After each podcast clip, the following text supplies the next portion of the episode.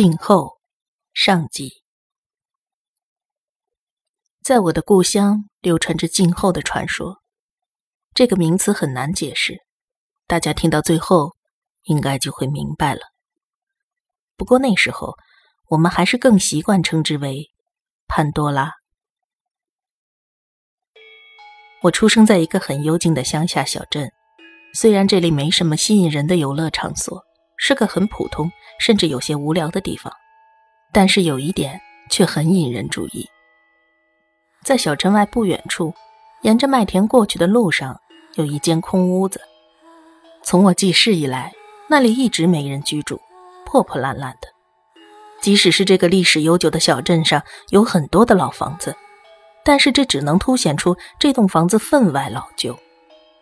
本来这就只是个普通的旧屋，但是却有一点不寻常的地方。其中之一，镇上的老人们大人们对这所房子都有着异乎寻常的激烈反应，光是提起那所房子就会被严厉斥责，有时候甚至会被打巴掌。几乎每家孩子都受到过这种对待，我也一样。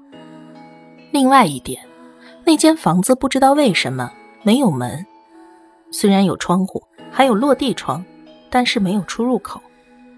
这以前是谁住的呢？怎么从这所房子里进出呢？难道要从窗户里爬进爬出？因为这些谜题的存在，不知道何时开始有人把这里称作潘多拉。在当时我们这些孩子中，这可是最热的话题。然而那时候我们还不知道关于静后的事情。包括我在内的大部分孩子都很想去调查这里面到底有什么，但是想想只是稍微提起就会被父母大骂的经历，一直没有人去实践。我上初中以后，有一个男同学对潘多拉的话题异常的感兴趣，他叫做小安。小安的母亲本是我们镇上的人，当初嫁到外县去了，最近才因为离婚回到了老家。小安也是第一次来到我们镇上，之前完全不知道潘多拉的事情，而当他听说那件事情之后，总是大声嚷嚷着绝对要去看看。当时跟我很熟悉的几个小伙伴，还有小博、小崔、桃子。小博和小崔跟小安的关系也处得很好，所以小安就很自然地加入了我们几个人之中。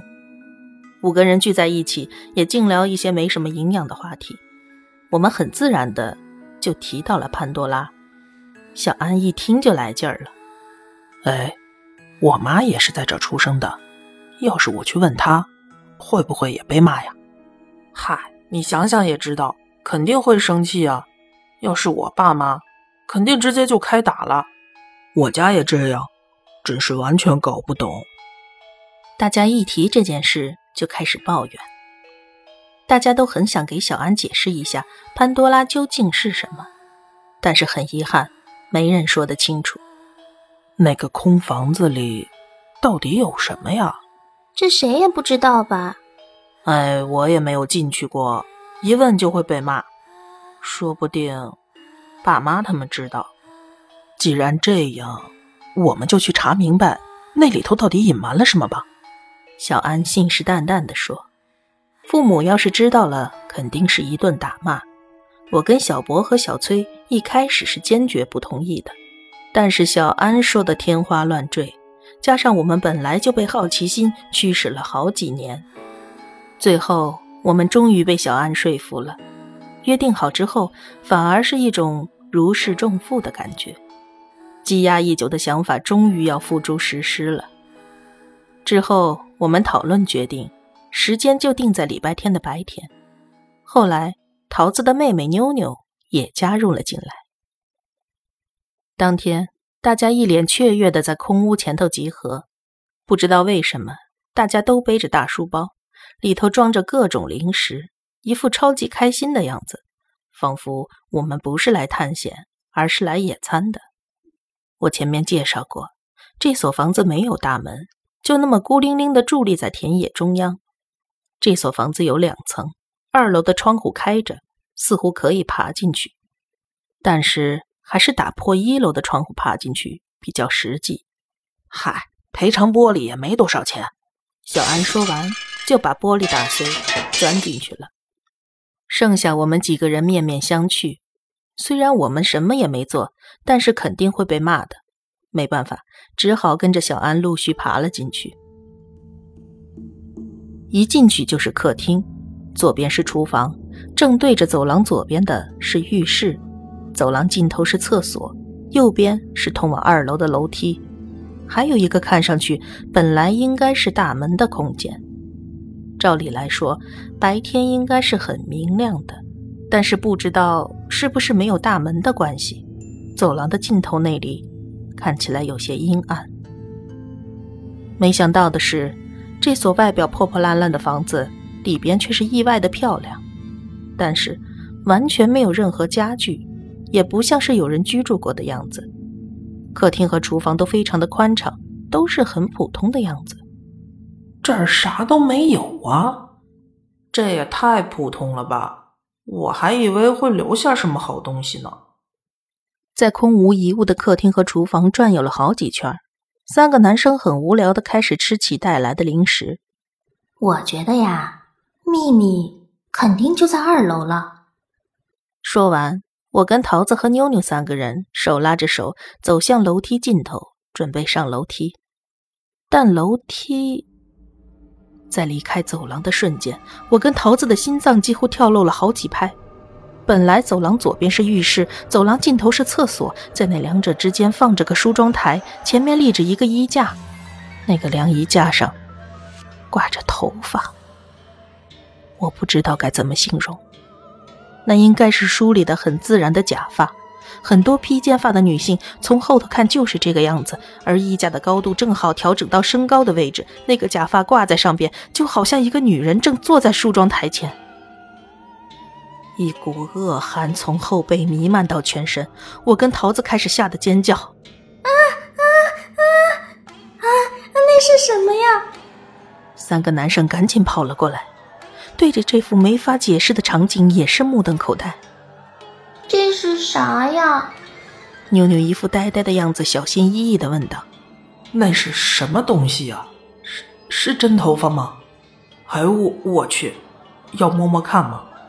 小安跟小博说道。我跟小崔拼命阻止。哎，千万别动，那东西不知道是个啥，但是千万不要动啊。小崔说的对，别动它，千万别动。我们退回到客厅里，试着去理解那个奇怪的恐怖画面。怎么办呀？不经过走廊的话，没办法到二楼的。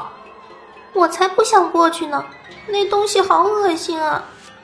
我也觉得那东西怪怪的。小崔跟我和桃子三个人看到那个东西之后，已经没有探险的念头了。不看那玩意儿，直接过去不就行了？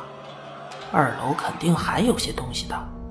再说了，只要下了楼梯，马上就到出口了，现在可是大白天呢。小博和小安不论怎样都很想到二楼去看看，就一个劲儿地催促我们三个胆小鬼。就在我们互相对看的时候，突然想起一件事情。哎，妞妞呢？大家这才注意到妞妞不见了。我们现在就处在窗户这个唯一的出入口，所以她肯定不可能跑出去的。客厅和厨房都很宽敞，一眼看过去没有任何死角，但是妞妞却不见踪影。妞妞，你跑哪了？快出来！桃子大声地叫唤着，却没有任何回应。那个，她会不会上楼去了呀？大家一起看向走廊。哎，真是的，那孩子到底要干嘛呀？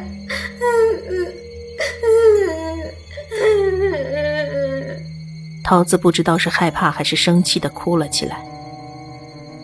你先冷静一下，不管怎么说也得去二楼看看了。大家看向楼梯的方向，一步一步走了过去。妞妞，妞妞，你差不多得了，你赶紧给我出来呀！妞妞，妞妞，妞妞妞妞妞妞！大家一边叫着一边往楼梯前进，但是没有回应。上了楼梯以后，有2个房间都关着门，我们先打开了正前方的那间，这应该是从屋外头能看见窗户的那间，里边什么都没有，妞妞也不在里头。我们朝着另一扇门走了过去，慢慢的打开门，妞妞站在里边，但是我们当下却僵住了，说不出任何话来。在那间屋子的正中，有一个跟楼下一模一样的东西，梳妆台和立在台前的晾衣架，以及挂在上边的长发，我们全都被这恐怖诡异的氛围压抑住了，一时之间竟无法动弹，半天都没人说话。姐姐，这是什么？冷不防的，妞妞突然冒出了这句话。接下来的瞬间，她又做出了一个令人意外的举动。妞妞靠近了梳妆台，打开了3个抽屉中最上面的那个。这是啥呀？妞妞把抽屉里的东西拿出来给我们看，那是一张宣纸，上边好像用毛笔写着静候。妞妞瞪大眼睛，然而我们几个人还是没有移动，也没人开口说话。我相信那时的大家跟我一样，都被一股神秘的力量压制住了。直到现在，我还不明白当时不能移动的原因是什么。妞妞看没人回答她，不以为意地继续打开第2个抽屉，把里边的东西拿了出来，又小心翼翼地关上了抽屉。那是一张一模一样的写着静候的宣纸。我当时已经完全停止了思考，只是一个劲儿地发抖。终于，桃子最先回过神来，跑向了妹妹那边。桃子生气地骂着妹妹，一把抢过了那张纸，准备打开抽屉放回去。但是慌张的桃子并没有注意到妞妞打开抽屉的顺序，而是打开了最下边的那一层。打开抽屉的一瞬间，桃子看着抽屉又愣住了。她没有说话，就直直地看着里面的东西，身体连一丝晃动都没有。怎么了？刚才怎么了？这时候，我们的身体终于可以动了。虽然恐惧到了极点，但是毕竟不能丢下桃子不管。我们慢慢地往梳妆台那边挪动着步子。就在快要靠近他的瞬间，桃子砰地关上了抽屉，然后把自己的披肩长发拉到嘴边，大口大口地吸了起来。桃子，你怎么了？桃子，你冷静一点。大家不敢上前，只是冲着他大声喊叫，但是桃子只顾继续吸着自己的头发，对周围的事物没有任何反应。终于，旁边的妞妞吓得哭了起来，她边哭边用手去抓住姐姐的衣角，但是桃子仍然不管不顾。这到底发生什么了？不管怎么样，我们赶快出去，我再也不想待在这儿了。3个男生把桃子抱了起来，我抓起妞妞的手，飞奔似的逃出了这间房子。这期间，桃子还是不停地吸着她的头发。除了赶紧去找大人，我们没有任何应对的办法，就算挨骂挨打也好。离这个空屋最近的就是我家了，我们一边哭一边跑向我家。在离家大门很远的地方，我就开始忍不住大声地喊妈妈。快到家门口的时候，终于妈妈听到了我的叫声，从家里跑了出来，看着汗流浃背的3个男生和持续着怪异动作的桃子，再看看哭得稀里哗啦的我和妞妞。妈妈，我们……我还不知道怎么开口解释，妈妈一个巴掌就打了过来，并且对着3个男生大骂起来：你们去那边了是吧？是不是到那间空屋子里去了？我从来没有见过妈妈这个样子，那副焦急又生气的样子，这让我一下子瘫软了下来，只能对着妈妈拼命的点头，一句话也说不出来了。妈妈把我们拉进了家里，叮嘱道：你们好好给我在这待着，我马上去打电话叫人。妈妈一把把桃子抱起来，上了2楼。我们几个在客厅里待着，完全失去了思考的能力。等了大概有1个小时，大家的父母才差不多到齐了。期间，妈妈和桃子一直没有下来。可能楼下的声音越来越大，妈妈一个人来到了客厅。她只说了一句话：“这帮孩子去了那间屋子。”父母们中间顿时炸锅了一把，七嘴八舌的开始争论了起来，每个人都惶恐不安的样子。你们看到了什么？你们在那边看到什么了？父母们一起向我们逼问，但是大脑一片空白的我说不出一句话。好不容易，小安和小博支支吾吾的勉强跟大家说明了原委。我们看到了梳妆台，还有和头发一样的奇怪的东西，还打破了玻璃。其他的呢？就只看到这些吗？还有写着不知道是什么意思的纸。听到这句，房间顿时陷入了安静。大家愣了几秒之后，2楼传来了很大的哭喊声。我妈慌张地跑上了2楼，几分钟之后，妈妈就把失魂落魄的桃子妈妈扶了下来。桃子妈妈的模样近乎癫狂，她抬头看着我们，突然冲过来抓住小博的胳膊：“孩子，你告诉我，他看到了吗？啊，桃子是不是看到抽屉里的东西了？啊，告诉我！”“你们有没有打开梳妆台抽屉？看到里头东西了吗？”其他的父母也逼问着。“第一个和第二个我们都看见了，但是第三个抽屉只有桃子看见了。”听到答案的瞬间，桃子妈用力地抓住了我们，大声叫喊：“为什么不阻止他？你们不是他的好朋友吗？为什么不阻止他？”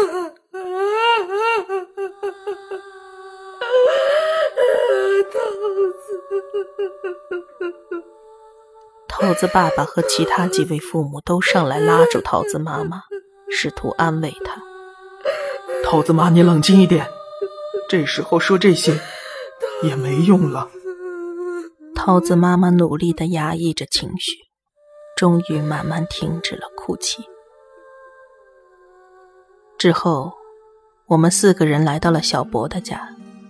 小博的父母向我们说起了这件事的起源。“你们去的那个地方，从一开始就没人住在那儿，单纯是为了那个梳妆台和头发盖的房子。那时候，我们跟你们的父母，都还是跟你们一样的小孩子。那个梳妆台是被人用过的，头发也是真的。”说着，小博爸爸拿过了纸和笔，在纸上写了静后给我们看。“你们看到的是这个吧？”“是这2个字没错。”看完之后，小博爸爸把纸揉成一团，扔进了垃圾桶。“这是那个头发主人的名字，单看这2个字是念不出他的名字的，除非知道正确的读音。你们不用知道这些，以后绝对不要提起靠近那间房子的事儿了，附近也不行，知道了吗？今天你们就在这儿好好休息吧。”说完，小博爸爸站起身准备离开。小博拉着爸爸的胳膊问道：“那桃子呢？她怎么样了？她怎么会变成那样的？”还没问完，小博的爸爸就开口了：“忘了那个孩子的事儿吧，他再也没办法恢复到原来的样子了，也不会再跟你们见面了。还有……”说到这里，小博爸爸也有些哽咽了，悲伤地继续说道：“你们肯定会被桃子妈妈恨一辈子的，虽然这件事没有人会追究，但是你们也看到他妈妈的样子了，以后就别跟那家孩子再有任何交集了。”说完，小博爸爸离开了房间。我的脑子乱成一团，但是根本没有任何思绪，也不知道以后要怎么生活下去。这真是漫长的一天。后来很长一段时间，我们都平安地度过了，父母也完全不再提及那件事，也不知道桃子后来怎么样了。大概1个月之后，他们搬家了，没人知道他们去了哪里，也没人去打听。渐渐的，镇上的人似乎都知道了那件事，那间空屋的话题自然开始减少了。听说打碎的玻璃被安装好并且加固了，很难再次进入。而我跟小安还有小博他们也因为桃子的事情而渐渐疏远了。高中之后也都离开了小镇，各自去了其他城市，距今已经超过10年了。很抱歉各位听众，到了这里我还是不知道那间屋子以及静后究竟是怎么回事。但是在我大学毕业的时候，桃子的妈妈写了封信给我妈。至于信的内容，妈妈一个字也不肯跟我透露，只是说了一段耐人寻味的话。身为一个母亲，其实到最后也还是可以选择为了孩子而躲起来的。如果是你发生了那样的事情，我应该也会做出同样的选择，尽管那是错误的。静后的上集播讲完毕了，但是静后究竟是怎样一种东西呢？在下集里你会得到答案。